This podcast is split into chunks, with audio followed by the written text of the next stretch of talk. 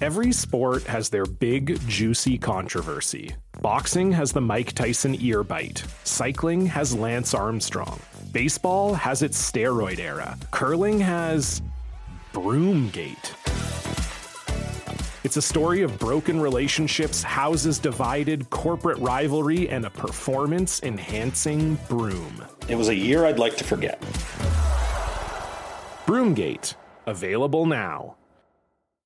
Baseball is 90% mental, and no one is more mental than these two. Jeff Blair, Kevin Barker. Baseball Central on the Sportsnet Radio Network. Yeah, every game matters. Uh, doesn't matter how you get it done. You know, we want to be a team that can win any kind of way. You know, early in the year, we a lot of big blowouts. The run differential was huge, but none of that matters now. Just getting the W. Sometimes it takes a big play in the end. Sometimes it, you, know, you jump on them early. However we can do it, do it. That was Marcus Semien after last night's Blue Jays win over the Detroit Tigers. And he's absolutely right, Kevin Barker. Let's be honest.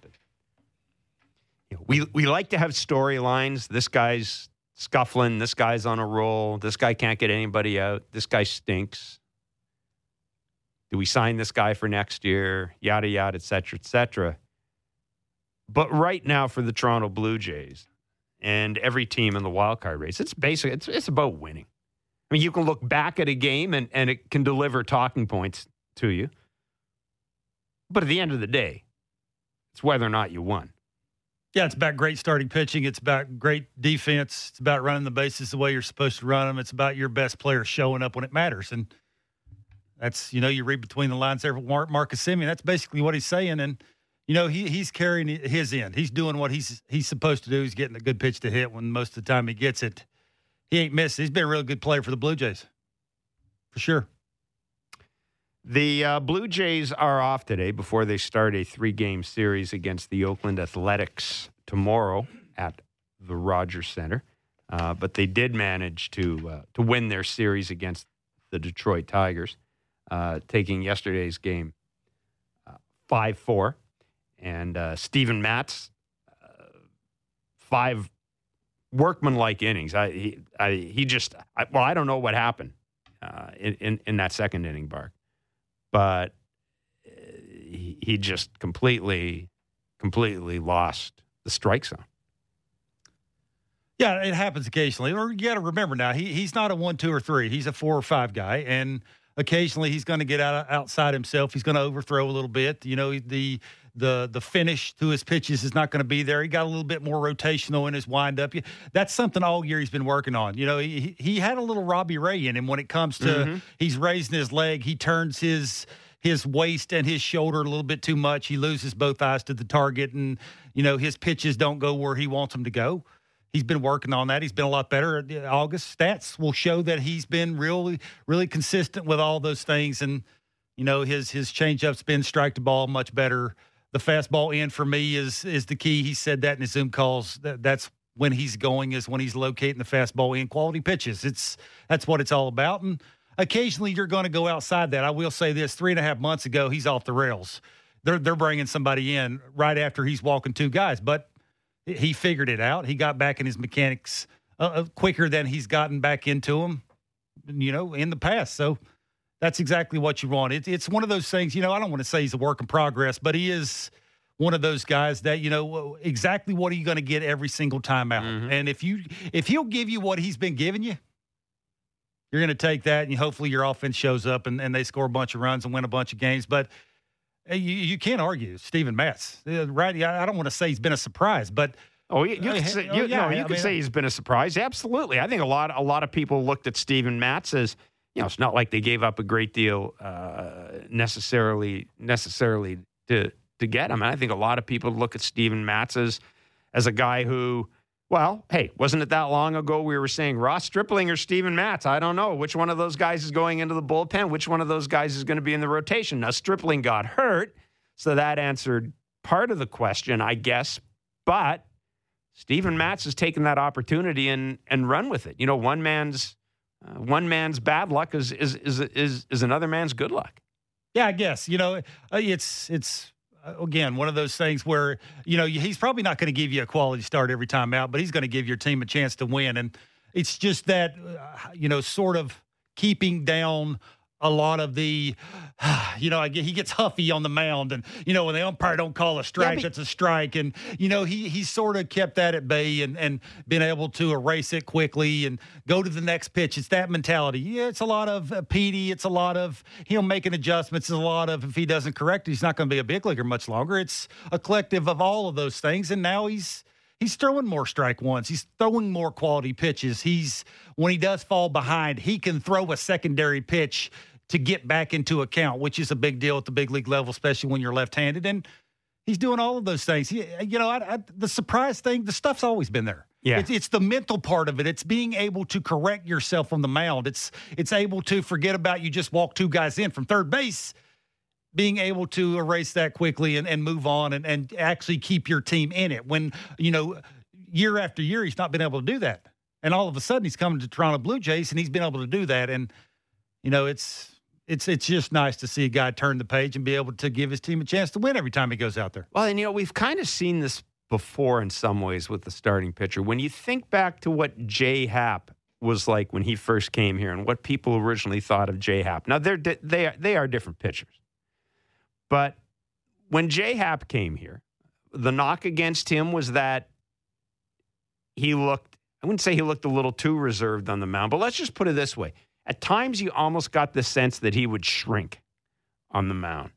Uh, he didn't. His body language wasn't. He wasn't particularly demonstrative. But what happened is, it, it was funny. The better he got, all of a sudden, that body language wasn't.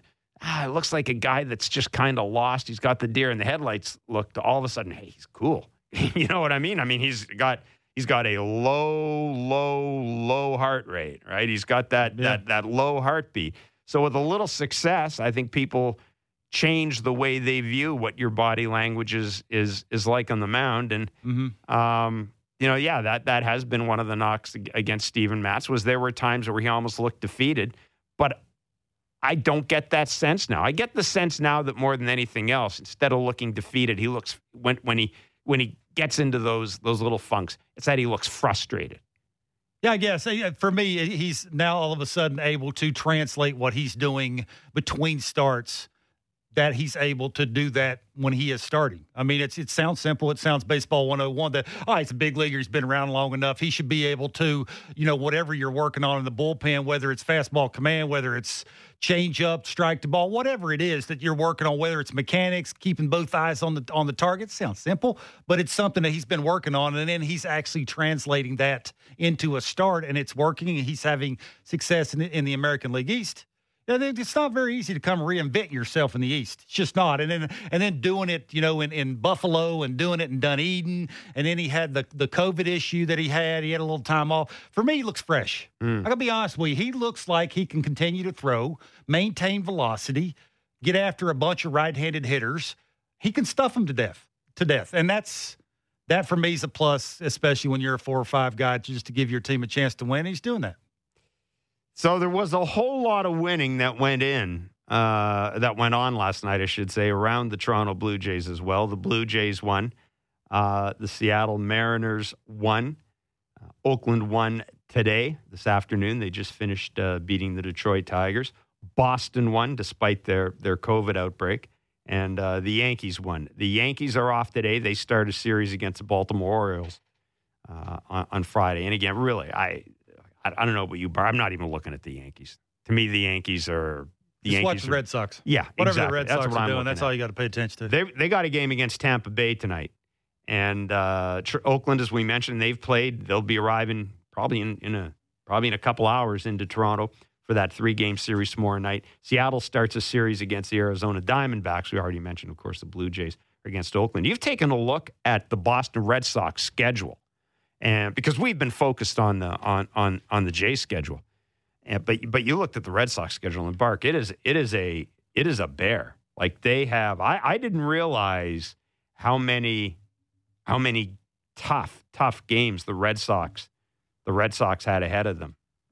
Yeah, we may find out how just good Alex Cora is as a manager. You know, you know, I, have been saying, you know, how much does, does, the manager really matter? It's more in 2021 about relaying a message from the front office, getting the player to buy into it. But when you got eight guys on the COVID list, mm. you got your shortstop on there, you got your your leadoff hitter on there who plays center field. Look, that's how do you come back from that well, when you're when you're going down the stretch facing really tough teams? Now let let me read let me read their schedule to you. This is the Red Sox schedule. They play in Tampa tonight. They got three games against Cleveland. Now Cleveland's on the outside of the wild card race, but they're getting some pitching. Then they have three games at home against Tampa. Then they go to Chicago to play the White Sox. Now, maybe the White Sox are going to start resting some guys. Then they go to Seattle to play the Mariners. If there's a bright side for the Red Sox, it's they got three games against Baltimore, followed by two against the Mets. The Mets will probably be out of it by then. But then they got three against the Yankees, and they finish up with three against the O's. So it is not the easiest of schedules for the for the Boston Red Sox. For a team that right now is having, I mean, they're having a difficult time putting a 26 man lineup. yeah, as far as we know, Devers is still in the lineup. As far as we know, JD Martinez is still in the lineup. Uh, you know, they, they still got some some really good guys in their lineup, but it's you know, it's it's not going to be the easiest thing when you're taking out really key pieces right in the meat of your order. You know, erasing your your leadoff hitter, erasing your third or fourth hitter, who's the catalyst of your team. You know, might be your best player in Alexander Bogaerts. It's yeah, you down the stretch, you sort of need your guys right to carry the load. Not it's just it's it's not going to be the easiest thing. This is what I said. If you're the Blue Jays, you know, and, and you're thinking about you, you you may have got a little blessing in disguise here. Not uh, by no means do you want to wish ill on on people getting COVID and those kind of things, but you know they're one, what are they? One of the seven teams that, that aren't at the there's eighty five percent. Yeah, that's so are the Yankees. So you get you know you you sort of have to maybe don't look so far ahead. Look right in front of you if you're the Blue hmm. Jays. Try and win exactly every single one of those games. Do the right thing, which is exactly what they're trying to do now. But, you know, the Red Sox are helping you out a little bit. So try and take advantage of it. We will be joined by uh, Jeff Passan later on in the hour, and uh, we will we will uh, take a look at, at some of the COVID issues that uh, are affecting the Boston Red Sox. And uh, we'll also be joined by Lou Merloni uh, as well. They they had an interview with, uh, I believe, we're am I speaking at a turn here?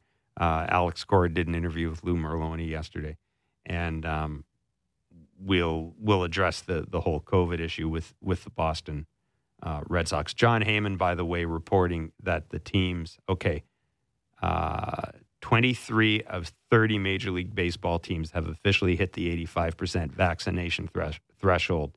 The teams that aren't are the Phillies, Red Sox, Mets, Cubs, Mariners, Diamondbacks, and Royals. So okay, so the Yankees. I mistakenly included the Yankees in that in that group that uh, that hadn't hit it. But um, yeah, it, it's uh, it, you're right. It, and and and I've said I, I think that I think that COVID nineteen is just going to be. I mean, it's going to be one of those issues that I, I think it's going to play a factor before this thing is done. It's already played it with the Red Sox, but I got a feeling that it, it's it's going to play a factor here in, in this race.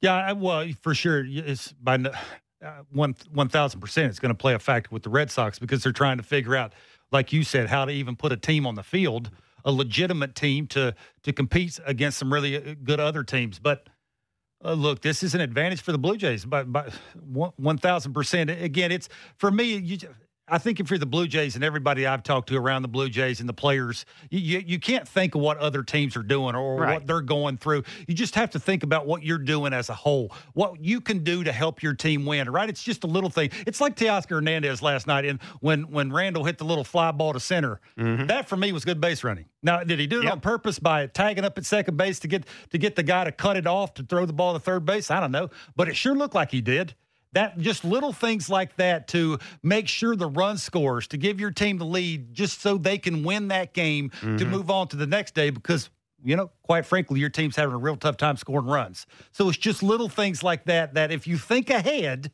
and think the play through before it actually happens that way you can give your team a, a competitive advantage.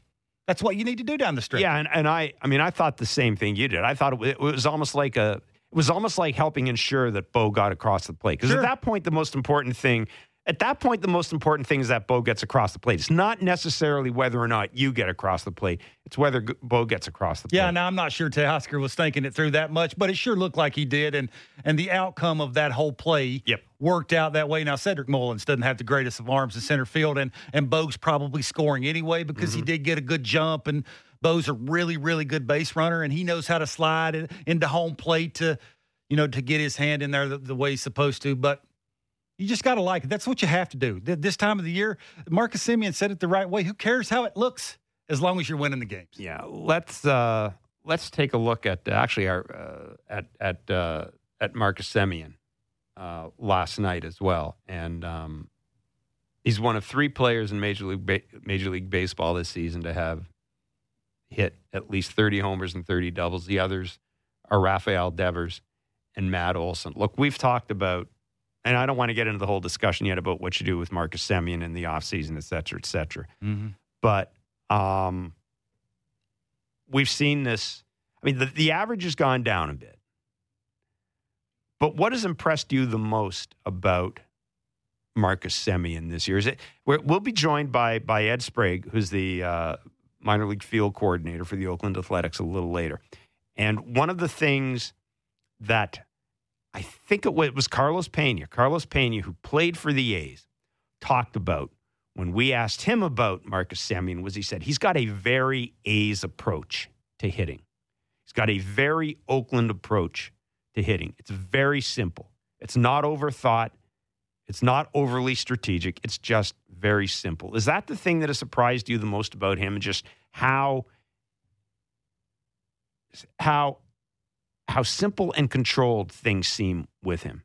At yeah, the plate? yeah. I, w- I would think if you put every single one of his home run swings on top of each They would other, look- they would look all the same. Right. Ex- exactly the same over and over and over again. How he picks his leg up, how where he puts his foot down, w- what his bat path looks like to the baseball, what's what pitches he's swinging at. That that for me is the one part of it is he he rarely doesn't get a good pitch to hit. Now mm-hmm. now he did last night ha- swinging a 2-0 changeup with a runner in scoring position that was borderline why would you swing at it? But you know it's one of those things where players around him, teammates around him aren't doing their thing. Maybe you expand a little bit because you do feel it a little bit better than other guys Right. and you're seeing the ball a little bit better. So you might expand in certain situations. But for the most part, it is, you know, I talk about it a lot this time of the year. It's not mechanical, it's about what you're swinging at and, more importantly, what you're not swinging at. And that for me, I think is is very surprising. Is the, as many right-handed hard throwers as he faces, mm-hmm. The pitches that he gets that are good pitches to hit, and then the ones that he gets that he lays off of. It's like he just he has such a good plan. It's it's so like you said, easy. He's not trying to overthink it. And then it's how do I get it on plane? How do I keep it in the plane? How do I get to my finish? And if I get it to my finish because of the pitch that I'm swinging it, I'm going to do damage on it. And also the the pull side. You know, it's most of his balls to the pull side, which you don't see a ton of middle infielders doing that. He's he's basically a pull hitter. Now, occasionally he'll he'll go outside the box, stay inside, out of baseball, hit a ball to right field, right centerish, but mainly he getting a foot down and trying to change the plate. And what I mean by that is, you know where the plate's at. Mm-hmm. He's looking out in front of the plate. So he's basically got two plates. And he doesn't want to get beat on velocity. That's what I'll tell you. You know, how do you make money? You make money by hitting velocity. So you change your plate. There's your plate. You think the plate, the imaginary plate's in front of that. If I set my eyes there, I'm per, I'm rarely going to get beat on velocity because of my mechanics. I can repeat that over and over and over again. I have a good chance of having success that way. He is he is exactly what the doctor ordered. It's it's a surprise when it comes to that, but the actual numbers, Mhm. I'm not surprised. He's a good hitter. Again, the Jays have today off. They will start a three game series against the Oakland Athletics tomorrow night at the Rogers Center. It is a big series. The A's are one of the three teams between the Jays and that second wild card spot, including Boston, including Seattle. And um, yeah, it's uh, the A's and Jays generally play pretty good games but this is uh this is a big series. This is a big series for this for this Jays team. I think in a lot of ways, you know, Kevin, it it, it I mean, it sets up it sets up the rest of the the rest of the season for him. I know they got the series against the Yankees. Yeah, that that's only going to be important based on what the other teams around you do because I just don't think I think the Yankees are way too far. I just think they're they're out of they're yeah, out of and I, sight. th- I think the there's some pressure Jays. on Charlie too to go the right guy after the starter. You know, the, the Mhm. Oakland has does have a balanced lineup. Yes, they do. You're you're going to have to go to the right arm. You're going to have to go to the right matchup at the right time. There's some pressure on Charlie and Petey to make the right call, and hopefully they do that. Now, obviously, you hope the, the starter goes seven innings and, and they make it a no brainer. But chances are they're not going to do that for three games. For me, there's some pressure on Charlie. Jeff Passan is MLB insider with ESPN. He'll join us next. You're listening to Baseball Central, powered by DoorDash on the Sportsnet Radio Network. Now, back to more Baseball Central on Sportsnet 590 The Fan.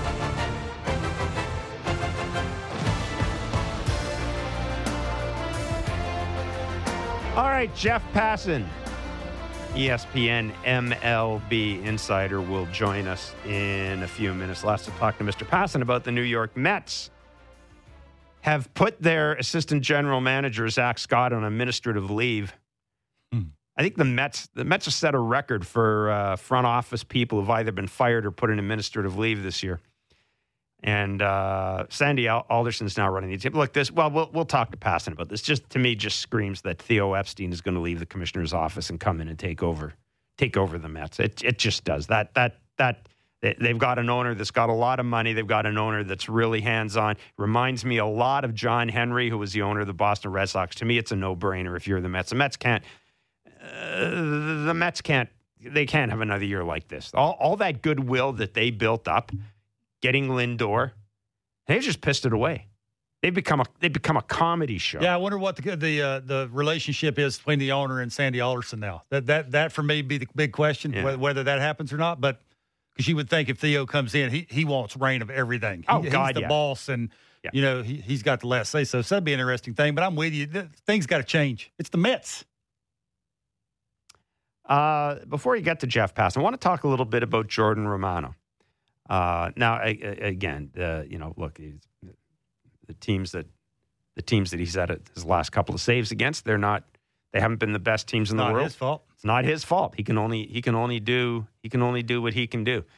Uh, and and so far he's he's done it very well. He's he's on he's on a real roll. Do you think there will be a point in September?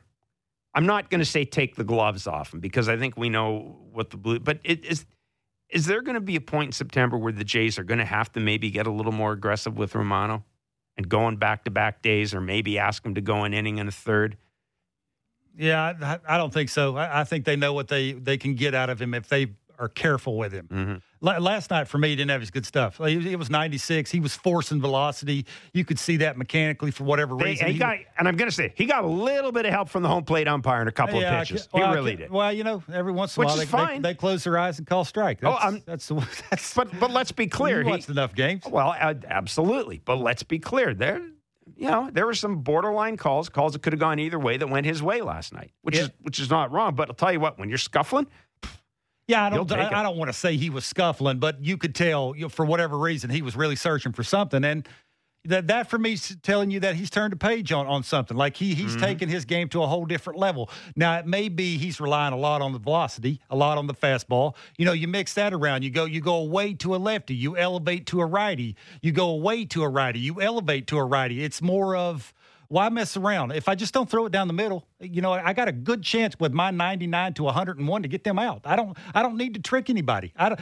it's okay if they know it's coming. And last night you could tell it's, it was more 96s and when he's turning around more, taking a longer look at the scoreboard to see what the number is, that'll mm. tell you that something ain't coming out right, but he got through it. And that's the key of you know, maybe he now can rely on more of experience and and that'll get him through some things. well, I'll tell you, you know, if we are if we are seeing the Blue Jays if we're seeing the development of a closer in the middle of a race, you know, it's not necessarily the same as what Roberto Osuna did in 2015 'cause- because he came out of spring training and Yeah. just took he grabbed the bull by the horns and is basically I'm the closer, and that's all there is to it. Uh, and and that, as it turns out, that Yeah. was the way John John Gibbons managed the game. So it's a little different that way. But man, this is you see, this kind of excites me because we've seen we've seen flashes of this, and now we're going to see him get a chance to continue to become a finished product in the middle of a race. And I, and I find that exciting because if he can if he can kind of keep it together for the rest of the year, set himself up for a real good off season. You know, if if, if they go into next year thinking that Jordan Romano's their guy in the ninth inning, then that helps them a lot in terms of the Yeah. offseason. They don't have to go fishing for Kirby Yates next year Yeah, if they got Jordan Romano and Tim Mayza. That's they don't have to go fishing for Kirby Yates. That's maybe what we should throw in the text line. If if fans continue to see this Jordan Romano for the end of the season, now right. maybe he might blow a save, but are fans okay with him being the closer? The guy in the ninth inning, every time there's a save situation next year, when they're legitimately going for it, are you okay with Jordan Romano? I'd love to know the, their thoughts. 590 590 is the text line. There you go. Mr. Barker has just presented a challenge to you. Normally it's me presenting you the challenge. Yeah. But in this time, Barker's come in, and that's fine. I'm, it's, it doesn't bother me that you've taken over the entire running of the show by, by doing that. But uh, what, what's your what's your comfort and confidence level in, in Jordan Romano as a closer? 590 590 is the text line. I, I, I admit I've been, well, I don't have to admit if you've listened to the show, you know, I've been a little reluctant to go all in on him because I, I still like my closers to be able to work three nights in a row if absolutely if absolutely needed, and to be That's- able to go one and two thirds. That's Liam Hendriks. yeah, I Th- like those, my- those guys don't come around that- every day. That's fair. That's I'll, fair. I'll, leave, I'll leave this open. I want to see what he does against the Yankees in the Rays. Is it the Yankees are playing seven games? Yeah, I want to Yeah. know that. That for me. Now he'll probably get. We'll go five or six games. He'll get. Well, in those, in those thirteen. It depends too. If Julian. Mer- if Julian Merryweather comes up, like unlike Nate Pearson and and and Bryan Baker, they're gonna Julian Merryweather's going right in the fire. Like he's 150 years old. They, frankly, they're at the point where they don't care if his arm falls off. Uh, yeah, they don't. They really don't. It's Jordan Romano's job to lose, yeah, but and, Julian and he, he's found, could be he's found a, rut- a routine. Julian Merryweather could be your guy on the days you can't go with. There you go. So you have you have those two plus Tim Mays at the end of the at the end of the Putting the cart before the horse, boy. I know we are. Well, I know. I, I specialize in that. Let's bring in Jeff Passan, uh, ESPN MLB insider. Very happy that he uh, joins us today on Baseball Central. Thank you for making time for us today, Mr. Passan. As always, Can I, can it just, is can I just greatly jump in here? uh, appreciated. Can I jump in? Did you realize that uh, on zero days rest this year, uh, hitters are batting 172? Yeah, Jeff, we're going to have to get back to you. Uh, we got a bad line there, man. That's what I used to sound like. I listen. I'll tell you what. When I my previous job at the Globe and Mail, we had a gig with with uh, with with Sportsnet 590, the fan. Before I was here full time, it was the morning show with Marsden and Stellick, and it was our Steve McAllister, our former sports editor, had had this idea that it would be great for for the the newspaper to have this sort of regular slot on the morning show, which is fine. It's a great idea for the newspaper. Sure. But man, it was back in the days when I was running a little bit, and that's what I sounded like. Mm. Some mornings they would call me up, and I'd be like, "Ugh." I mean, I remember one time they the the Jays had had fired Rick Langford as their pitching coach, and everybody just assumed they, the guys in the morning show assumed that I knew it. I hadn't. I got I literally was half asleep when they called, so I'm Yeah. basically in bed. Huh? And they start talking to me about the pitching coach being fired, and I'm going, yeah, well, you know, it's be odd timing if that would happen. I really can't see them. I can't see the Jays doing something like that right now. Like I thought they were telling me that it was rumored. I can't see the Jays uh, doing something like that right now. But uh, yeah, I mean, any, any anything any anything's possible. So that's what I sounded like uh, a little bit there. Do we have Mr. Passan back? There we go. Boy, Mr. Passan, you missed some quality filling of airtime right there, my friend. All right, here's the question. Do you actually hear me now? We yeah, do. we're good. Loud yeah, and clear. yeah, yeah, we're I good. was I was trying I was I was trying to interrupt you by saying Jordan Romano on no days rest this year has thrown eight innings, punched out twelve, and has a two two five ERA. like it's not like he can't go back to back. Yeah. And in the playoffs, in the playoffs, you don't need to go back to back to back. Well, that's true. Okay, so you just basically Well, we got to we got to go to the playoffs first. I mean, Yeah. we, we talk regular season. Yeah, I was, yeah, I it's was the, going to say that's yeah, a it's the that's it's, a that's the, That- that's that- going to be a hard thing. That was the thing is we, point. we just wondering if he is good enough when they are legitimately in this thing, putting the chips in the middle of the table. If he could be the guy or not consistently all year, that's the question. I totally buy Jordan Romano as closer. You do. totally buy him. I do. I think he's got the stuff. I think he's got the attitude. Everything I've seen from him since he's been in the big league screams closers to me. And and by the way, big leagues. I understand he was just sort of meh in in 19, but uh, he's throwing like three miles an hour harder now than he did back then. Like he's just, I, I feel like he's a different pitcher than he was back in 2019, and the the stuff is there. Uh, the performance has been there. Uh, I am in on Jordan Romano. Yeah, and and uh, you know, I think one of the things with Jordan Romano too that we didn't maybe we didn't pay enough attention to because we just assumed that guys who were using the guys and we should have known this because you know Gerrit Cole throws throws hard and there was some concern about his ability to adapt to the new rules regarding sticky stuff. Mm-hmm. There is a, you know there's a if you go back and look at Jordan Romano's track record this year, there was a wobble after that came in, and that wobble's gone away now. So either he's discovered something even better that, that nobody can find, yeah. you know, which is entirely possible. Um, you know, be- better performance through better chemistry. Or I think we've seen this, Jeff, with a lot of guys. I, I, I think a lot of guys just, I mean, these guys are great athletes and they adapt to stuff. Yeah, yeah. I think I think that's a lot of what it is. But yeah, they may still be cheating. I don't know. I you know st- sticky sticky stuff. Um, sticky stuff that wasn't spider tack or wasn't one of those you know potions that's getting cooked up in a in a soda can never bothered me quite as much as it did others necessarily. Like if if MLB were to put something on the mound like a universal substance uh, that doesn't generate massive amounts of spin but gives them enough tack, like I I think that's fine. But the the early concerns about guys getting hurt uh, because of this.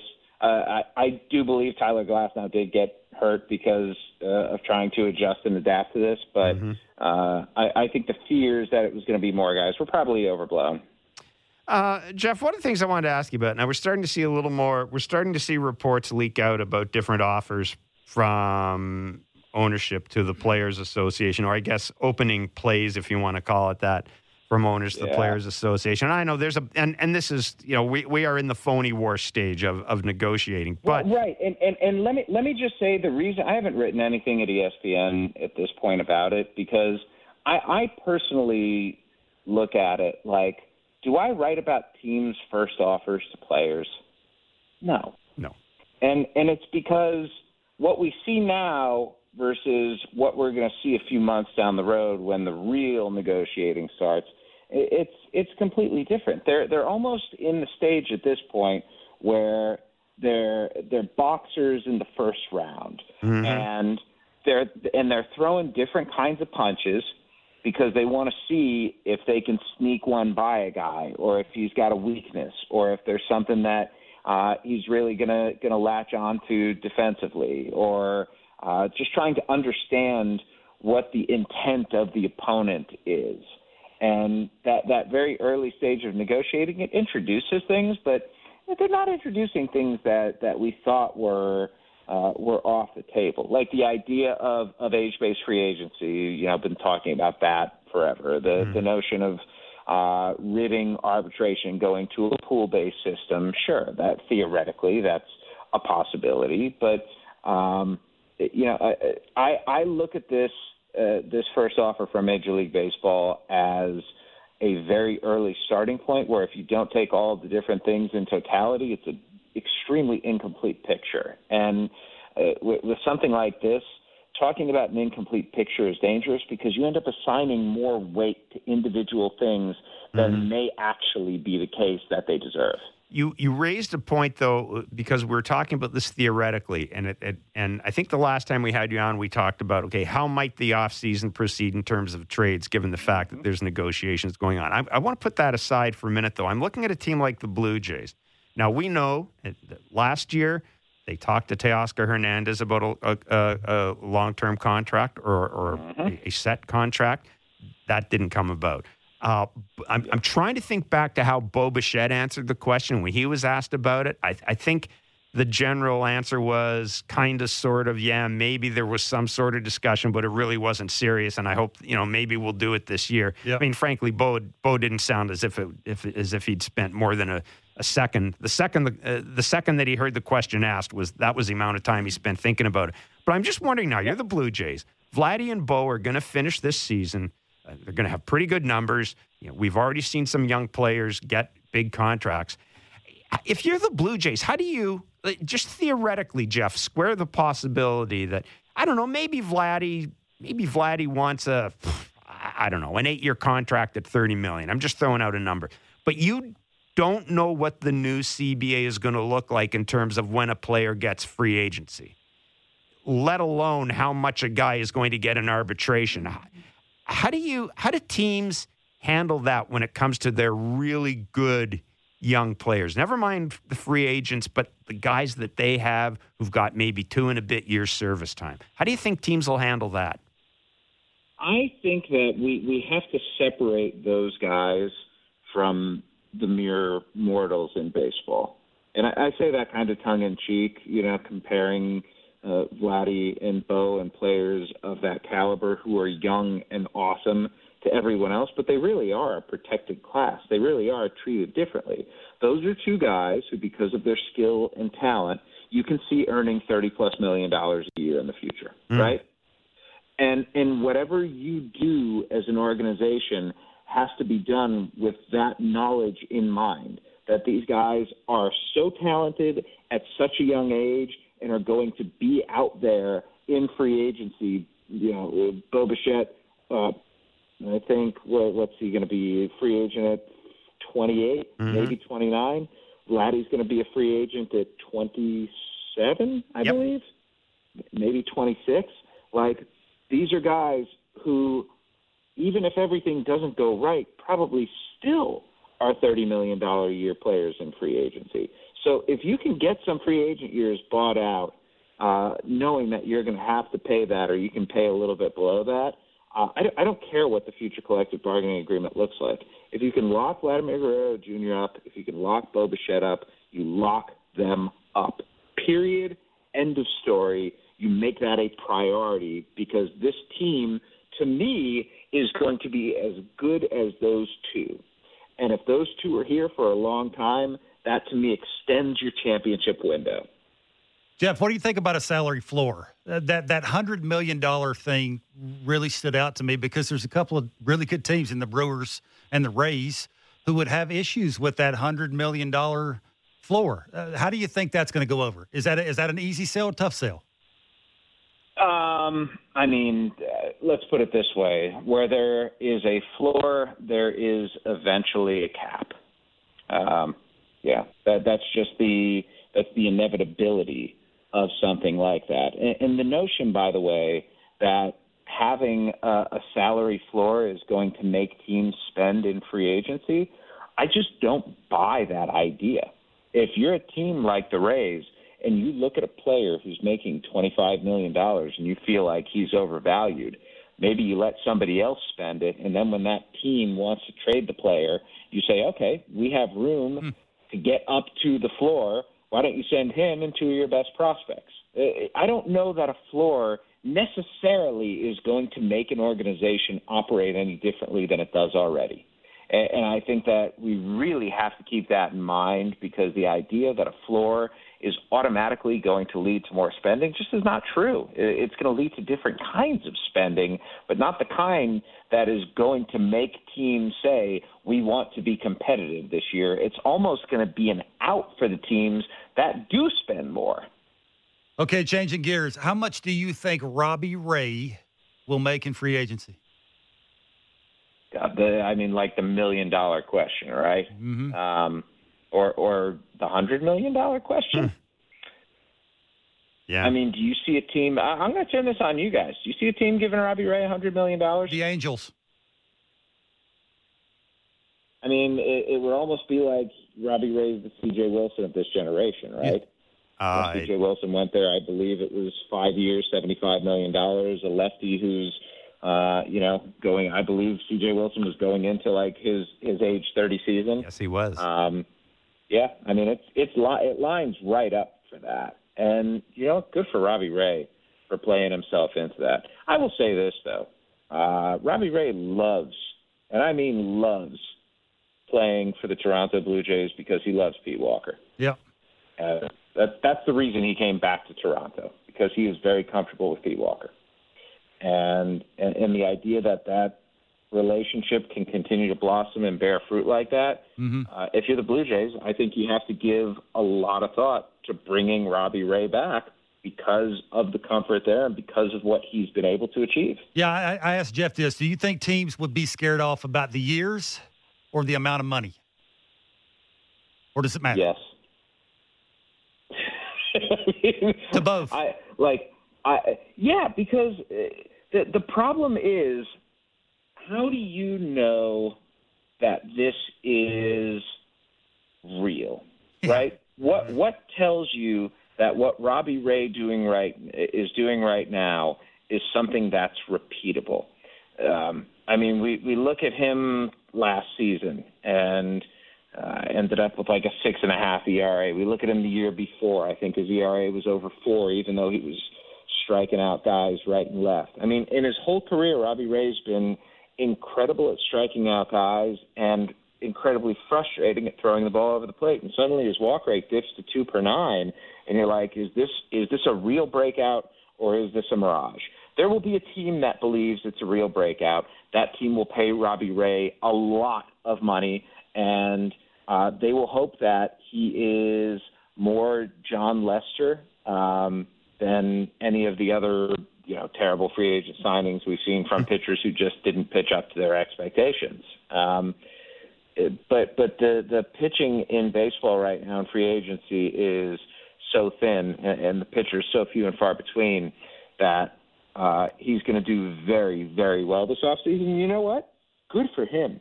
He pitched himself into the position to Yep. do well. yeah, absolutely. Mr. Passan, as always, we appreciate your time. Thank Yep. you. Well done.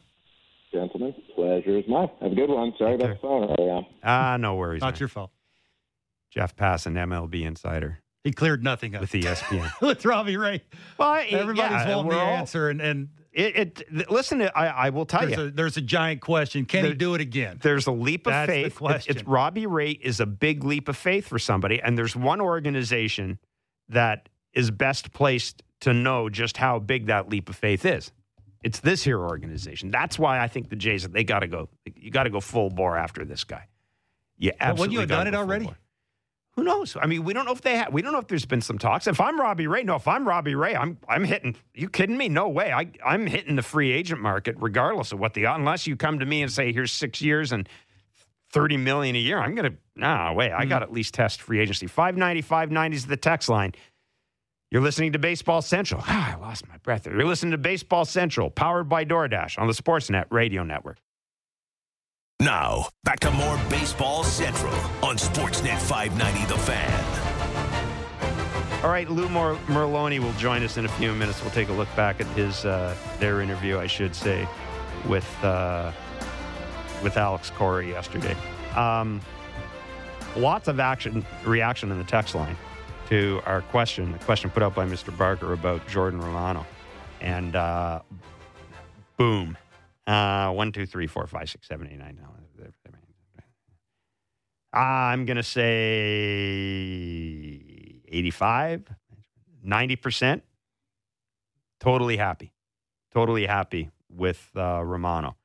Uh, Ken and Barry seems to sum up what everybody says, what everybody thinks. Guys, I'm good with Romano as the opening day closer next year. Listen, there's far bigger holes to fill than that one, the way I see it. I, you know, Ken, again, uh, they won't be they won't be fishing in the Kirby Yates waters next year. No. And They're- I don't they're know- all in next year. For and- me, they are. Yeah, and I don't know if there's any. I don't know if there's a free agent closer out there. Like, like I think this bullpen. th- There's between Cimber, Richards, Mayza, and Romano. You got four arms I want back next year. Four arms I want back next year. Then we'll see what Bryan Baker's about, and we'll you know we'll we'll, we'll see what you make in Nate Pearson. But uh, you know, Ken, uh, and, and that's the overwhelming sentiment of people. Overwhelming sentiment of people. Stephen Alora says, Hey, I'd like to focus on a supporting bullpen cast that can close out five run leads consistently so we can give them more days off to can't Thornton up games. he calls it, I don't want them to Thornton up games anymore. So, uh, again, we'll ch- keep checking back on the, the text line 590 590 as always. Your level of confidence with Jordan Romano as the closer, not just this year, but next year as well. Lou Merloni is next. You're listening to Baseball Central, powered by DoorDash on the Sportsnet Radio Network.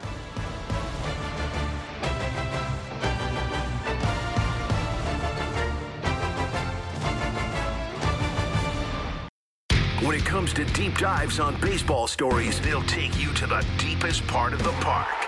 This is Baseball Central with Jeff Blair and Kevin Barker on the Sportsnet Radio Network.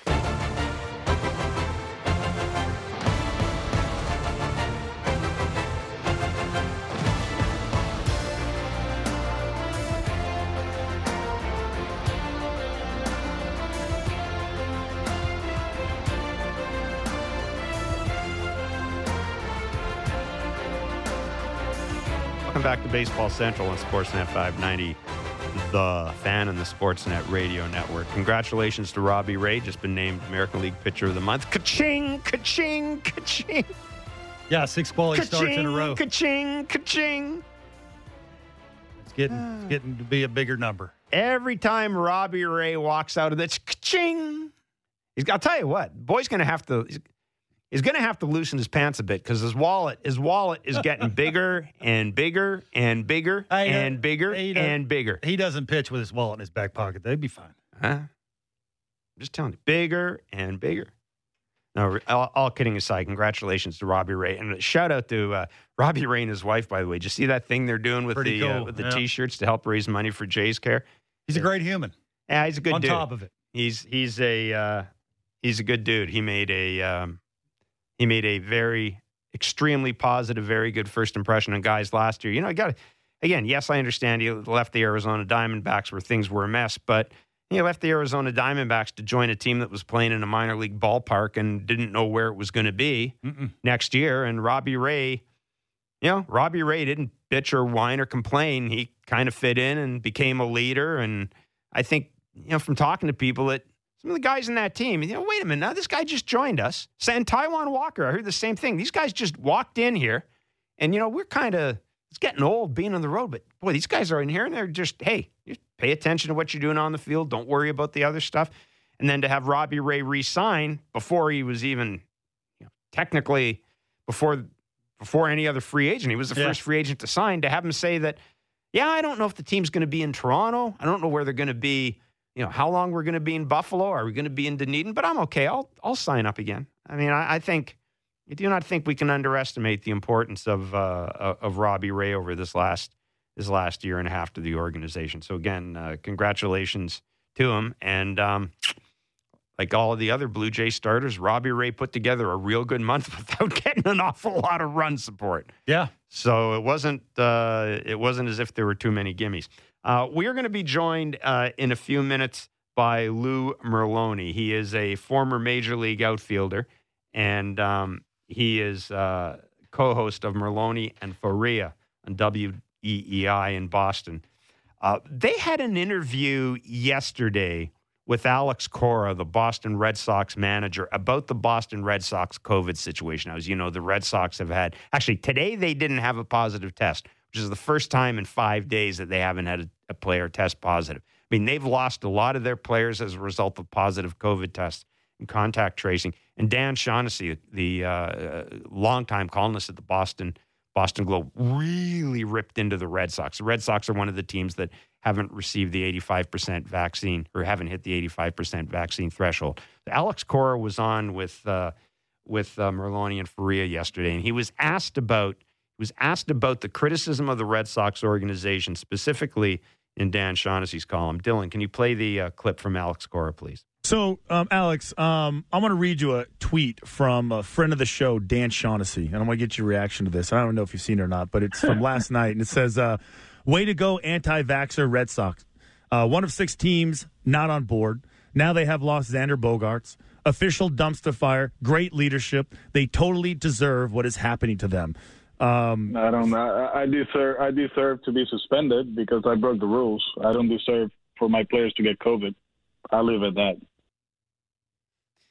Yeah, and uh, Alex uh, Alex Cora had a had a few other words as well later on, but that was his that was his immediate reaction to it. And I know uh, Chaim Bloom, the uh, president of baseball operations, Boston Red Sox, you know, it was also he, he came out and he, he was critical. He said, "Yeah, it bothers me that our team hasn't hit the threshold." Now, Yeah. there's a couple of things to keep in mind here.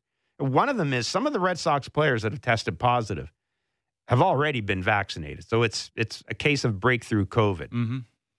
But having said that, you know, there are other teams and and we're led to believe that the Red Sox and a lot of other teams got the Johnson and Johnson vaccine, the one-shot deal. And that one-shot deal is not as effective as some of the two-shot vaccines. And we're led to believe that a lot of major league teams had that. So I, again, you know, it, it's it's I prefer to look at this story not from well, they're at fault because they didn't get vaccinated.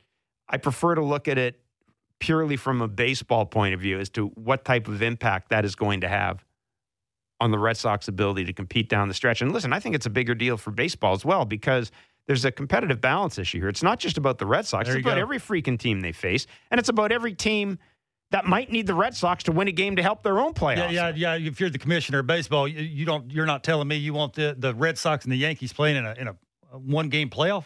you you sure do because Mm-hmm. everybody will be tuned into it. So yeah, it's it, it's a big slap in the face for Major League Baseball right now. But I'm with you. How, how does the Red Sox overcome this? The- the- You read off the schedule that they have coming up. It's and who they don't have in their lineup. It's not going to be the easiest thing. Some other guys that, that you know names that you don't expect to have to step up this late in the season are going to have to step up, and that's a lot to ask. Lou Merloni, uh, who uh, had the interview yesterday, uh, was part of the interview, I should say, on Merloni and Fauria on WEEI. Uh, the interview with Alex Cora that we just played joins us in Baseball Central. Lou, thanks for joining us. It's always great to uh, always great to hear from you. I hope you're hope you're doing well and and and, and keeping safe. Um, I, I heard that interview. Yes, it was a hell of an interview. And I mean, one thing thing I like about Alex Cora, man. First of all, he wears his heart in his sleeve. But he also doesn't skirt questions, does he? Like you ask a question of Alex Cora, and he's going to give you an answer for the most part. Yeah, no, he's good like that. And I'll tell you this: like on our show every Monday, we for years we interview Bill Belichick, Mhm. who is the complete opposite, right? so, no, Alex, I think you, um, you know, he- he'll he'll expound on some things, and, and I think that's what makes him really good. He's a very good communicator, you know, even with the media. How, what's your read of of of the the COVID outbreak with the Red Sox right now? Because as I said, look, I you know I understand there are people that are going to be pointing fingers, but you know when you have players who have been vaccinated, eh, they've done some of the some of the guys that have tested positive have done what they were supposed to do. Yeah, just as much as everybody else, they ponied up and they got their shot. They went with the science, et cetera, et cetera. Like I, I it, it, it bothers me a little bit that we got to turn it into some sort of big political thing when it comes to this. As I said, I'm more concerned about what it does to to the to the pennant race. I mean, if you're going to get vaccinated, you're you've probably been vaccinated already. So I, I just think you, you're you're pounding your head against the wall otherwise. But I'm just wondering how you see it and, and Well, how's it going of- over in Boston? Well, I'll tell you, one of the things in Boston that's kind of, you said everything's political, first off, you know, and the fact that the Red Sox are one of the few teams in baseball that haven't reached that 85% um, vaccination threshold. And then and, um, there's some people in Boston that actually think they deserve this. Oh, they get what they deserve. And as Cora said, you know, I don't think my players deserve to get COVID. But um, this, this idea that just because you reach 85% vaccination threshold, all your problems go away. And there's some people that really believe this and it's just not true. You know, you look at the New York Yankees; Mm-hmm. they're 85% tax, uh, you know, threshold, and, and they got hit hard a month ago, and then they get hit hard again. The Washington Nationals, you know, they had reached the 85% threshold. They had 12 personnel in the Tier One. 11 of them were vaccinated. You know, the first guy that got it with the Red Sox was Kike Hernandez, who we talked to a couple weeks ago, and said he doesn't leave a three-block radius. His wife just had a kid. He wears masks. He's vaccinated. He is very careful, and he was the first guy to get it on this Red Sox team. So um, it's just it's unfortunate. We know how this virus works. You know, of course, if you wear masks and vaccinate, I get all that stuff. But to think that you know, they deserve it. A guy like Kike who got vaccinated, I think, is ridiculous. And to think that just because you reach 85% threshold, you're not going to get it is just proven incorrect. Okay, now, now they do have Chris Sale back, they do have Devers, they do have JD Martinez. You know, they don't have Bogaerts. How who out of the guys that are missing is going to be hard to overcome? It's going to be Bogaerts. I mean, he's the leader of this team. He's the heart and soul um, of this team right now, and um, that's really the guy that kind of stands out, right? Kike Hernandez is, is obviously probably second on that list with Taylor and Barnes, even though he's been struggling lately. But you take Bogey out in the middle of that in the middle of that game, second, third inning, you see your leader walk off the field knowing that he is out now for ten days or or maybe eight, nine, who knows. Um, that is a big blow, and that's where you start looking around. And listen, they still got a good lineup. You know, they they mm-hmm. did pick up Schwarber, and they still got Renfroe and and JD and Devers and Verdugo. So there's enough there. It's just that it's not lengthened out as much as you would like. I wanted to ask you about uh, about Bobby Dalbec, who was named um, who was named the American League Rookie Rookie of the Month Rookie of the Month for August. I'll get it out. And I'm just looking at yeah, yeah I, am I'm, I'm looking at this guy. This guy went for what he had a he had a 659 OPS through July, yeah. I think. And I look at it now, and in in August, his OPS is 1.205. He slashed 339, 431, 774, seven home runs and 20 and and 21 RBIs. I mean that that's a hell of a turnaround. That's not that's not really a turnaround. That's almost a transformation. What do you think explains that? Well, I, I tell you, it was a real tough year. And like a month ago, it was like, what are we doing? You know, I mean, you got to get a first baseman. And Kevin, you know, I mean, you can't listen. If you're not going to swing the bat and you're going to strike out the amount that he does, you better be a great defensive player. And yep. he is one of the worst defensive first basemen in the game. So how are you helping me win? You know, and and that was the case. He wasn't. He was he was a liability, quite frankly. And all of a sudden, you know, you get, he's still a rookie, right, with a lot of pop, and it's all about you know he's finally on time you know, really. And as a hitter, you know, I mean, it's it's all about just being on time. He was, you know, wasn't aggressive enough. He was missing every good fastball count, two zero oh, three one.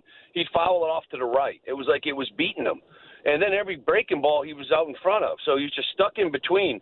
But for four months, right? You can't, everybody goes through that for two, three weeks, or a month, or, or whatever it might be. But for four, so you started wondering who he was, and all of a sudden you come out in August and he's on time, and he's turning on fastballs which is pop what you thought was kind of like right center because he never really turned on anything, and he's staying back on breaking balls, and it just looks like a young kid that finally has some confidence.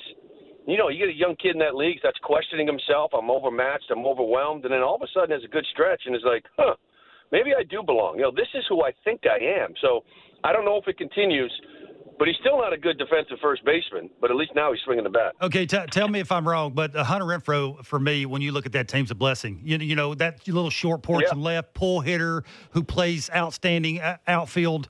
Uh, where would they be without him? No, he's he's been outstanding. You look at that outfield and he said, "Man, you know Jackie, uh, you know Mookie, and Benintendi." and you've replaced them all, like yeah. outfield yeah. defense. But no, Kike and center, Verdugo and Renfroe's been fantastic. And and uh, I agree with you. What a great signing. The kid, he's actually Renfroe's got two years of uh, arbitration eligibility. I know, right?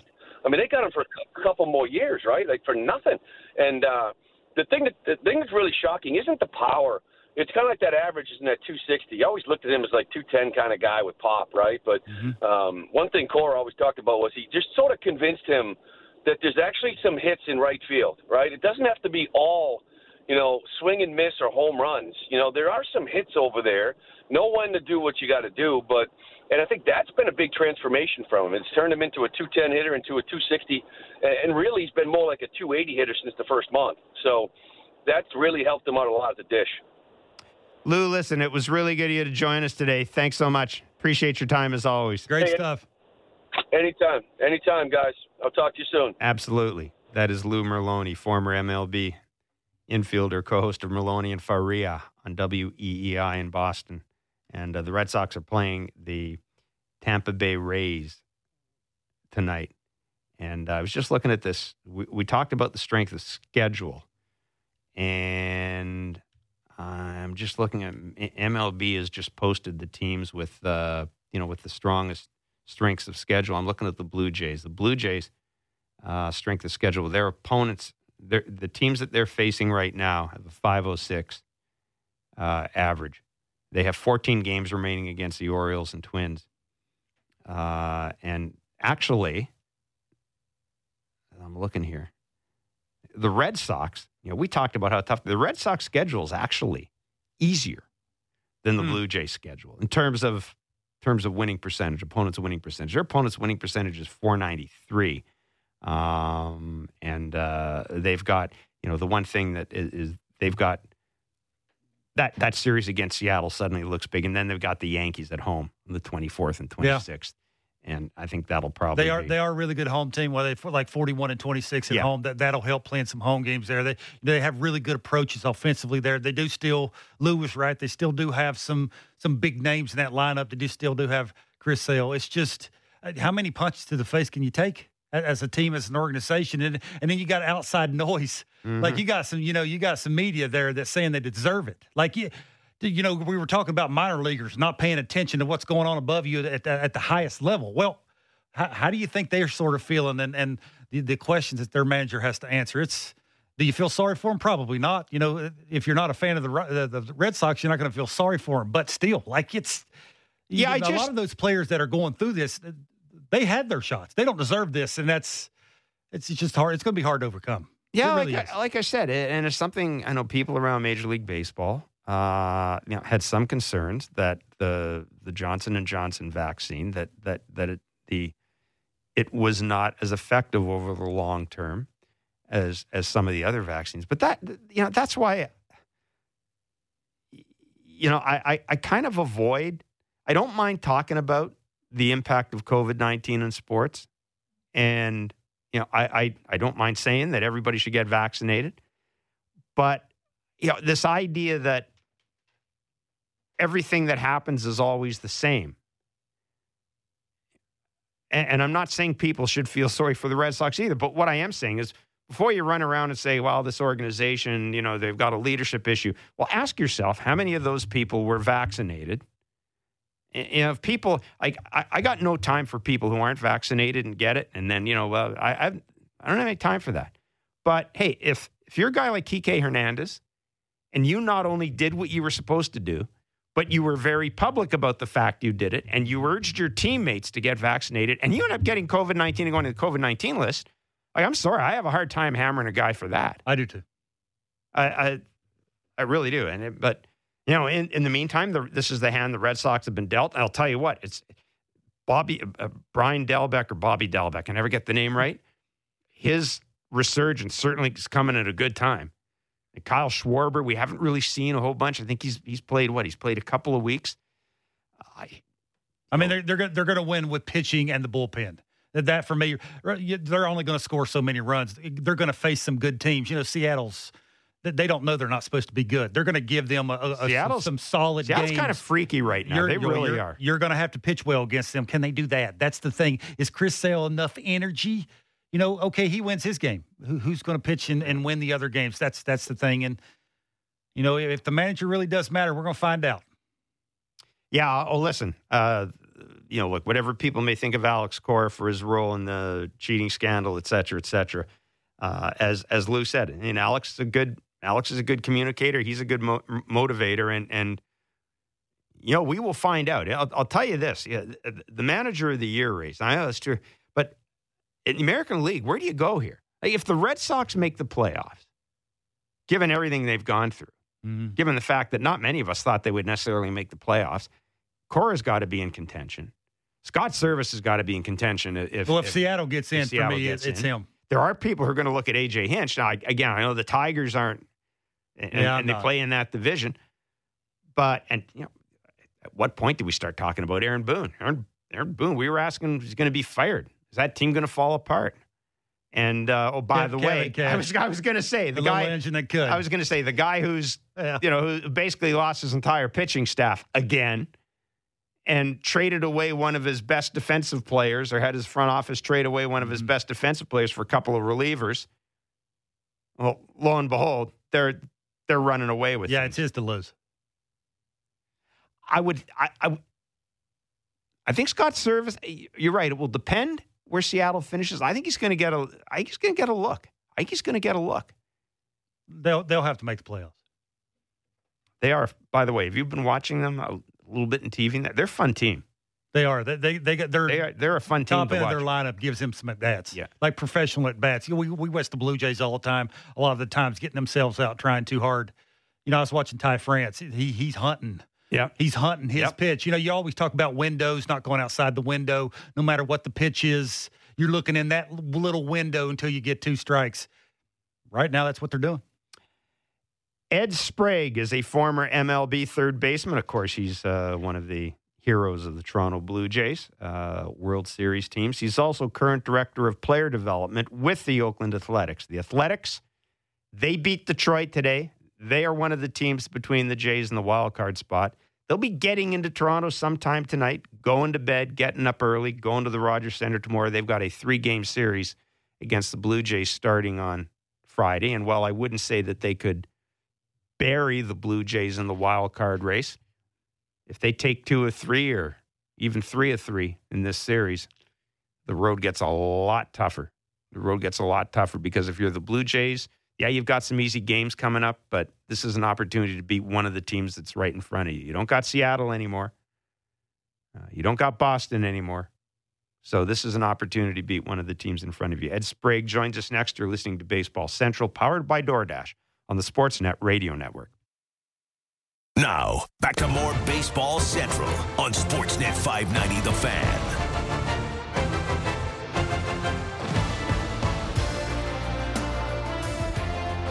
All right, as we mentioned, the Blue Jays have tonight off. They will start a three game series against the Oakland A's at the Rogers Center tomorrow night. The A's, the Seattle Mariners, the Boston Red Sox, the New York Yankees, all teams in front of the Blue Jays in the wild card race. The Yankees and uh, Red Sox currently hold down the two spots. And uh, the Athletics, well, they should be getting into Toronto sometime tonight. They uh, beat the Detroit Tigers today, so they took care of their end of things. And uh, for both of these teams, yeah, it, look, the, the way this race is shaping up and, and, and given the state of the Red Sox right now, I don't think you would look at any series and say, well, uh, losing this series is, the, is the end of anybody's hopes, to be honest. The Red Sox look like they're going to be life and death to keep this thing together, certainly through this, this COVID outbreak. But again, if you're, Kevin, if you're Oakland and Toronto, you're looking at this series and, and a series win. A series win for Oakland really, you know, you, you, you've basically, you haven't eliminated Yeah. one of your competitors, but you've made it really hard for them. I, I know for me, the Jays playoffs start tomorrow. Like yeah, it, th- these are playoff games now. Like we, we talk about this the biggest biggest series of the year. Mhm. Well, with you mentioned it with what the Red Sox are going through. You know, the Yankees have have had a little hiccup here, losing some games. I'm not saying that, that they're going to catch the Yankees, but you know, it's it's right in front of you, and you want to play the best teams. Ed Sprague is a former MLB third baseman, of course, former Toronto Blue Jay. He's also currently director of player development with the Oakland Athletics, and we're very pleased that he's taking time out to uh, join us today on Baseball Central. Ed, thank you for doing this. We we trust you're keeping well and and and staying safe. Um, you know, it, it's uh, we had we had we had Carlos Pena on a couple of weeks ago, and we were talking about Marcus Semien. And I want to talk about the A's, obviously, but I but I want to talk about Marcus Semien a little bit because Carlos said something that both Kevin and myself found really interesting. And and we said to him, "Okay, what do you see when you see Marcus Semien?" And he said, "You know, I see the Oakland A's." Now, obviously, Semien played for the A's, so that makes sense. But what he said is Marcus Semien is very much the personification of the Oakland Athletics approach to hitting, which is kind of keep keep it simple, know what you can do, know what pitches you need to hit to make maximum damage. And and I think basically what he's saying was have an approach. And that he said, Carlos said, from being around that organization, from talking to people, I know that's something they preach. So I I, I wanted to ask you, um, is that you know is that very much the case that there is you know there's an Oakland way when it comes to having an offensive approach? Yeah, I think so. I mean, we've certainly had uh, you know a lot of continuity in our organization. You know, from the from top down, and, and certainly with coaches. You know, the majority of that the coaching staff in the big leagues came through the minor league system, and so uh, you know Darren Bush is the hitting coach there, and he was there when, when Marcus arrived, and you know Marcus was the the heart and soul and the undisputed leader of that team for all these young guys when they came up, and you know the Chapmans, the Olsons, and Pinders, and um, he's a true pro. And so yeah, I think you know we're all trying to fight to get a good pitch to hit and hit it hard somewhere. I mean that's about as simple as it comes. And uh, you know when you have some guys with some strength, and some of those balls go out of the ballpark, but really just fighting to control the strike zone and use the middle of the field, and, and hopefully good things happen. Okay, the Jays are getting Frankie Montas, and, and his last couple games against the uh, the Giants and the Yankees, he's been outstanding. Well, how, how's he been so good? Well, he's got excellent stuff for one. I mean, up to 98, 99 with a you know wipeout split and a slider that he can he can use at any time of count too. I mean, that's that's probably the number one thing.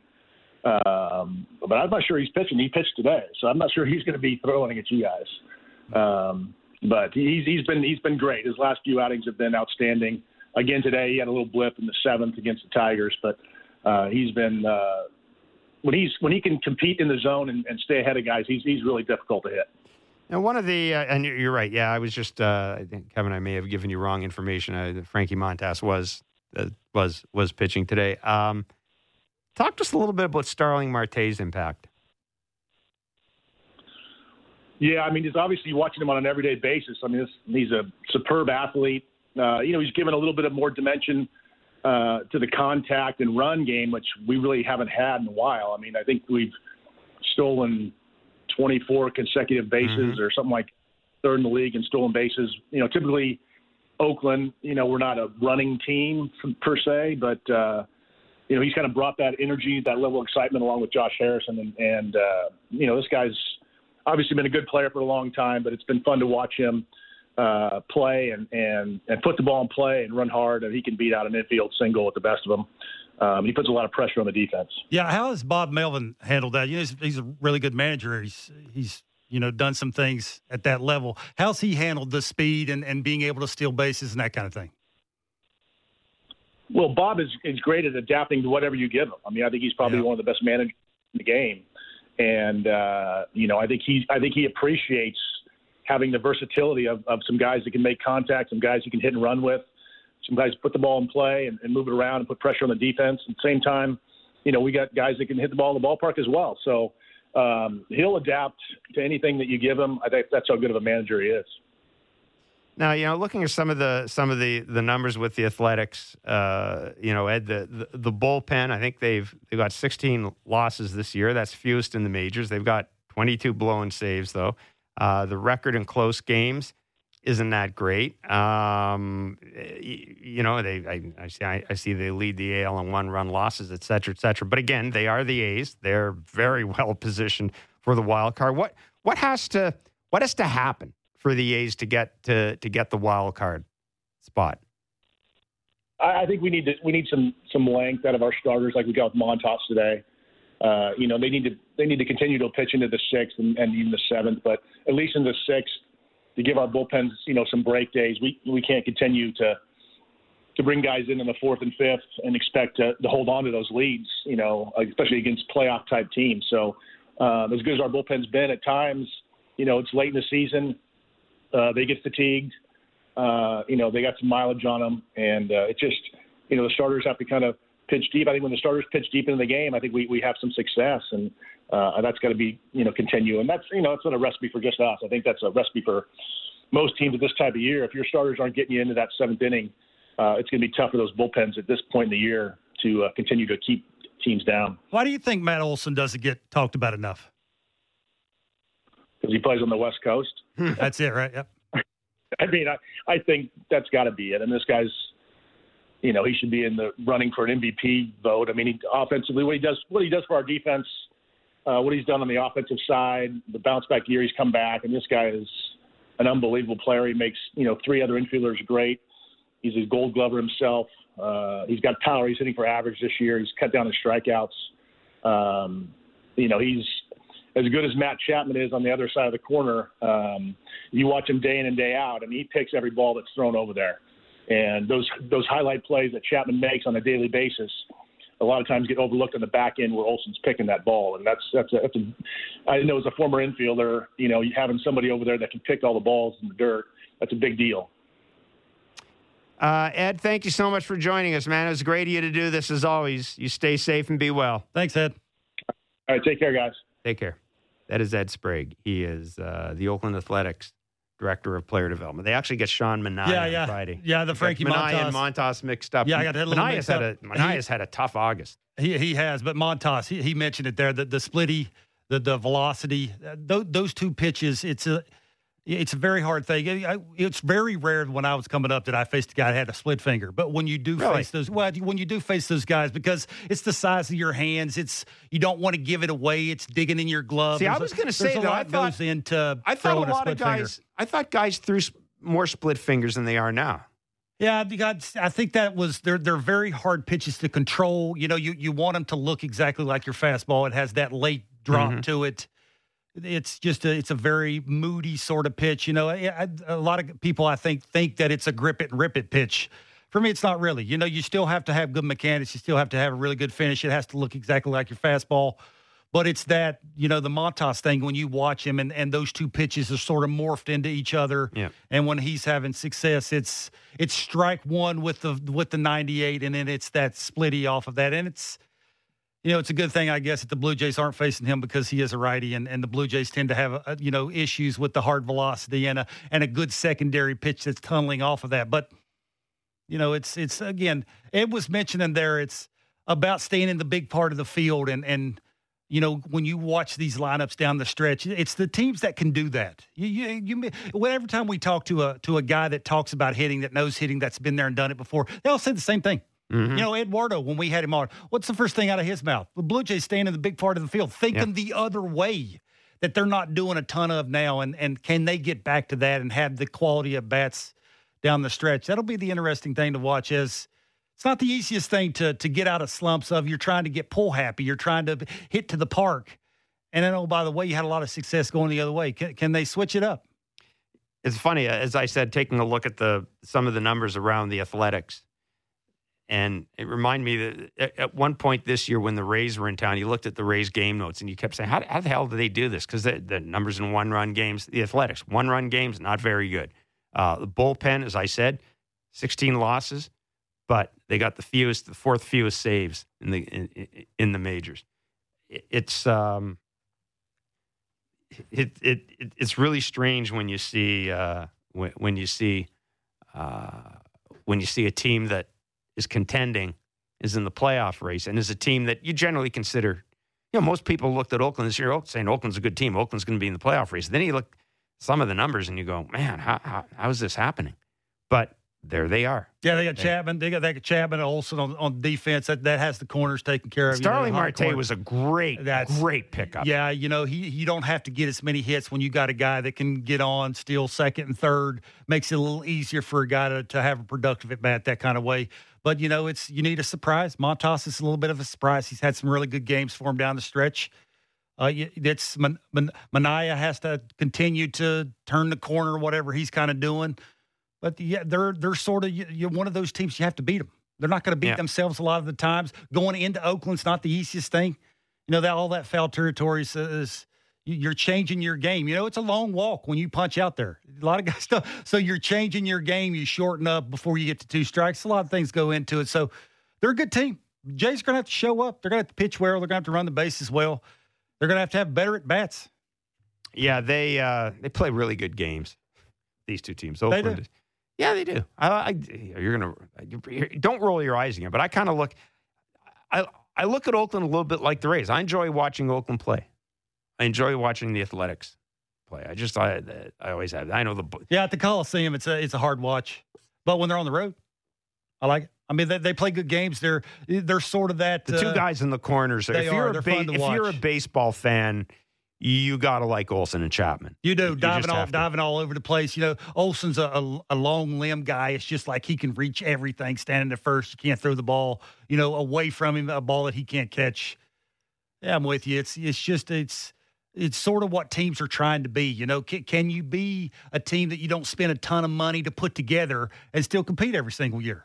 Well, sir, what the Blue Jays are trying to do, you know, the Blue Jays got a big payroll, but they're not, they're not trying to get to the 200 million range. They're Mhm. trying to compete in the American League East and do it sort of like the, the way Oakland's doing it.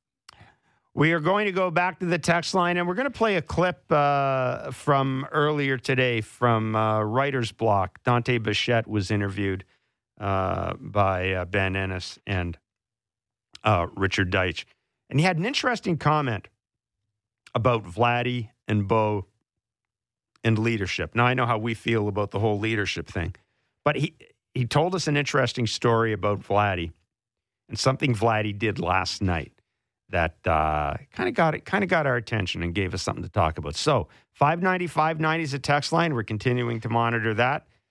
Your thoughts on Jordan Romano?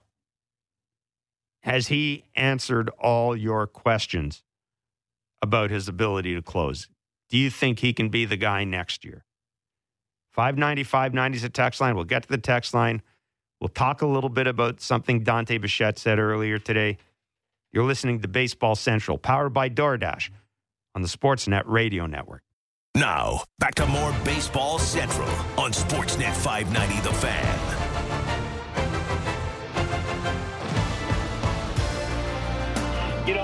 They're starting to. I think you can see it. Um, they're fast learners. Obviously, uh, they've kind of had a, a, a they've had a leg up on everybody because of the way they've grown up, grown up in this game. So they have. They're, they're going to do it quickly. I think you can see it already. I think Bo, Bo and Vladdy. Vladdy, I saw a text, a team text. I, I'm I'm on the team text by Vladdy uh, just last night, and it was like, wow, it's a leadership type text. I can't really, you know, indulge everything on it, but I say, you know what, this is this is good. This is good for this kid to come. You know, this is the first text I saw from him. I'm like, you know what? Okay, here we go. Now we're starting. He's starting to believe again. He's got a couple homers in a couple games. Here we go. Now we're going to see these boys step up. That was Dante Bichette, special advisor. Yeah. The Blue Jays. I like Dante a lot. I love Dante a lot too. He Yeah. uh, he is with the team, and he's talking about a, a you know a text that Vladdy sent out last night. Uh, they have a WhatsApp WhatsApp group or a chat group, uh, and um, you know, look, it's. I know how we feel about sort of leadership in this room, and it, it seems to me that there are there are three definitions of leadership. There's leadership there's a fan's idea of leadership. There's the media's idea of leadership, which is kind of what the fan's idea is, but it's a little closer to the actual reality of leadership.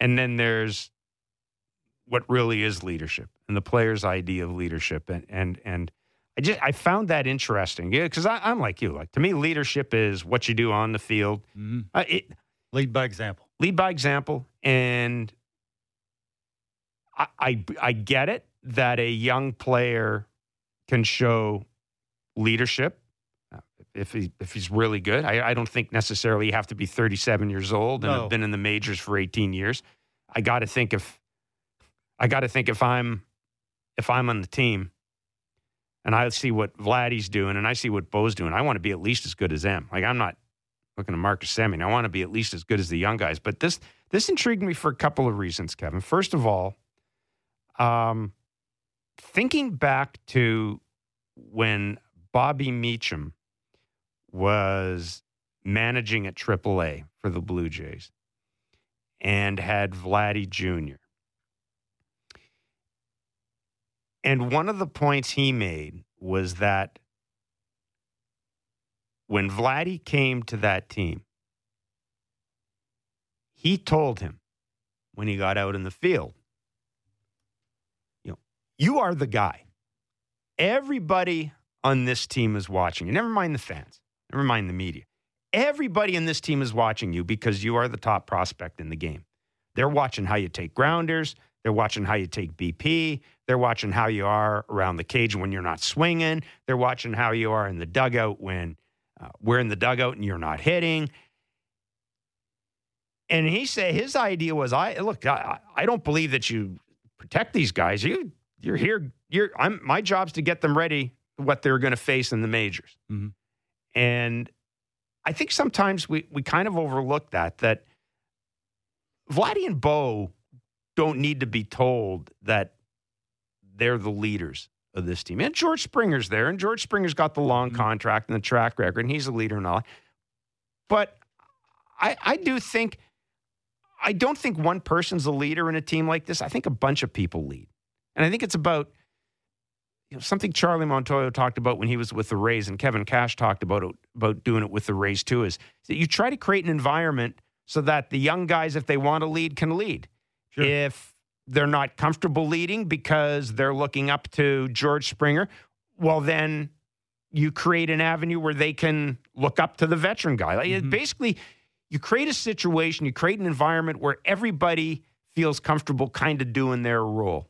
And I think that's what we see with this team. And I think it's what we see with most teams, Kevin. Yeah, I think so. I, I, I think that's an interesting comment that Dante said about Vladdy, and and you know that that it just seemed like the way he said it that he hasn't seen Vladdy text in a while. It has, hasn't you know because he's been you know he's been struggling a little bit. He hasn't been the Vladdy we, we're used to seeing. You know the the quality of his at bats aren't really there. He's been struggling in batting practice, trying to August find a, is tough, a man. routine. August it is. is tough and for a young lot, player. There's a lot of pressure on Vladdy to carry this team, especially when George is not the lineup. They're just it's it's probably unfair for every everybody that's a Blue Jays fan that wants his team to go where they want it to go to put as much pressure on Vladdy.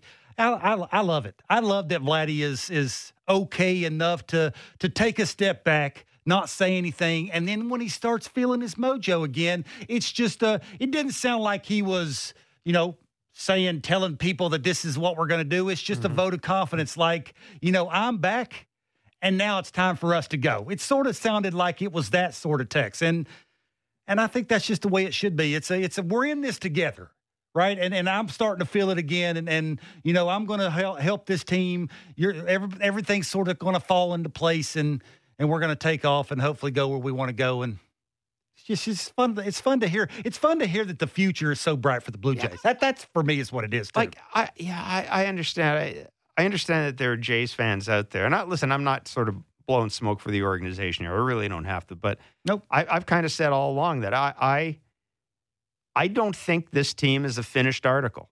Uh, I, I just don't. And I am looking forward because I really don't. I don't write off last year, but I didn't put a lot of stock because it was 60 games. And and yeah, I understand they gave the World Series at the end and all this stuff. I I, I get that, but it was 60 games. It was basically a third of what you'd normally go through in in in a season. So I didn't put a great deal of stock in that. I'm. I'll tell you what. I will be more interested in what I see from Vladdy and Bo these next three weeks than what I saw all of 60 games last year. I really will. And I, I'm not saying I'm going to draw conclusions of it, but I think you are going to see these two guys. And I don't know if this is going to be enough to get the Jays to the playoffs, Kevin, but I think you're going to see these guys. Just my feeling is you're going to see them finish with a bit of a kick. And that's that's good enough for me. Yeah, I think it's a great learning experience for them. And, and now they know what it feels like the pressures of, you know, a pennant race, trying to make the playoffs, facing good teams down the stretch. You know, you even heard Marcus Semien know that the book's out on us. They Yeah, know how to get us right. out. Because last Well, year the book was only 60 games exactly last year. right. Now, Right? know- now they know that Bo will chase a little bit. They know Bo Vladdy will chase a little bit in off the plate. Now it's up to Vladdy to make that adjustment. Now that he's been here and done it, that'll only help him going forward and make him a better player when it matters down the stretch next year. So it's just that uh, I, I look at this as even if they don't make it, how bright the future looks. If you're a Blue Jays fan, how can you not be excited? Like, just I, I've said this on many platforms here. When I get an opportunity to go on the morning show, when I go on Jays Talk after the game, I, I continue to say it to Jays fans. You know, I, I don't get paid any extra to, to say it. No. I, I when I see it, I say it, and just to see the future and how these guys go about their everyday business. Now, I I probably know a little bit more of that than most people do. I see it, I talk about it, I I talk about it with people that are in the room with these guys trying to figure out ways to to mm-hmm. n- not swinging a breaking ball that's that goes strike to ball. So I I sort of got a little bit better sense of that, but man, just the the pure ability that these guys have, and and you can see it. It's churning. Like they're they're trying to learn it on the fly, and they're still succeeding at it. Is it, it can turn out to be something special. 590, 590 is a text line. We still have a few minutes left. uh, Eric and Oshawa, we were talking about Jordan Romano. Again, everybody's weighing in. Everybody weighs in on, on, on this. And yeah, it seems as if thumbs up for Jordan Romano. Uh, Jor- uh, Jared says, Romano scares me. Any pitcher that has that many, that much movement and body twist needs a ton of mental massaging. Uh, not sure, but he has great stuff. Not sure about his headspace. You know, Jared, you've touched on something there that, that uh, again, we've talked about Ross Stripling making a change. Uh, Jordan Romano made a pretty dramatic change in season. A season in which we, as we talked about, he was also dealing with the fact that the grip, the grip thing had changed. Mm-hmm. Uh, I, I wonder. See, I wonder if you still don't refine that delivery a little more in the offseason. Yeah, Is there a not way of getting rid of a little? Because one thing about it, he is easy to run, to run on. Yeah, I don't care about any of that. I, the, the only thing that worries me a little bit is the crossfire action. If you took that away from him to to keep him on the field, would his stuff be the same? Uh, He, that that's deception. It's harder to pick Mm. it up. It's got late giddy up to it because it's 99 to 101 now. Would taking that away would more direction to the plate, Yeah. straighter to the That's plate, fair. make him a better, longer pitcher? I don't think so. I, I think because of what he looks like now, where he releases it from, where he steps to release it from where he's releasing it from, I think that's what that's who he is. That's what he is. I think you ride it as long as you can ride it. That's me. So you just you if, if that if this how do you is how do you how do you tinker with 99 to 101 that can throw strikes? I, Yeah. How do you tinker with it? yeah, I just I, that, the the whole late inning thing, man on first. Yeah, I- look, I, I for me, you don't bring him in with a runner on first. You bring him in with a clean inning. You know, if he if he's got a runner on first, he seems to realize that the runner on first is because of him, not because of the guy he's coming in to get the. Do you Right. understand what I'm Yeah, saying? I do, There's yes. a mental part of that of. Okay, it's up to me to, to get myself out of that because I put myself in this Yeah. situation. So they put him in those clean innings. Now, occasionally they have to. They don't have a choice, but to bring him in in certain situations, you know, like eighth inning with two outs, runner on second base, I got to I got a choice to put to bring him in. But most of the time, I would think it's a clean inning, and you're seeing that you, that little bit more aggression because I I walked a guy on four pitches now. It just made me mad, and you're going to see more aggression. It's the elevated heater. It's the higher velocity. It's maintaining that higher velocity for longer periods of time. It's Yeah, there there are things about closers that I I, I truly believe, and I don't know if, if analytics uh, if analytics explains it, but it's Yeah. it's the same idea that there are a lot of closers that you put them in in a non-save situation, they're just not they're I mean, just not as good good. I mean, there's that that's just the thing. How, when's the last time you've seen the camera pan to the bullpen, seeing him up moving around in the fourth inning like he used to be? It's rare. Don't see that anymore. Like you, he's he's refined the routine to maximize his performance. How do you not love that? That's I I hadn't thought of that, but I will look for it when I'm at the ballpark this weekend because I'm right right above the bullpen. There you go. And we talked about Vladdy cutting down on the amount of work he's doing in the cage. Maybe the same thing has happened with Jordan. There's a bunch of young guys who, again, their first 162, and they're trying to figure out how they go about doing stuff every day. Because there's some, if you want, you can do, you can work yourself in the ground. There's something you can do every. There's, you know what, major league team. There's Uh, always somebody around willing to throw to you, willing to hit fungo. I'll just say this to you: Jor- Jordan Romano understands that Liam Hendriks just got paid a ton of money to close. It's an opportunity there. Yeah. Very well said. Uh, that is it for today. Again, no Blue Jays baseball tonight, but we do have Canada and Honduras soccer, the uh, CONCACAF World Cup qualifying. We got that in the TV side. So, uh, something to keep you interested in, in until the Jays get back on the field tomorrow night against the Oakland Athletics. Thanks for listening to us. Thanks for listening to Baseball Central, powered by DoorDash on the Sportsnet Radio Network.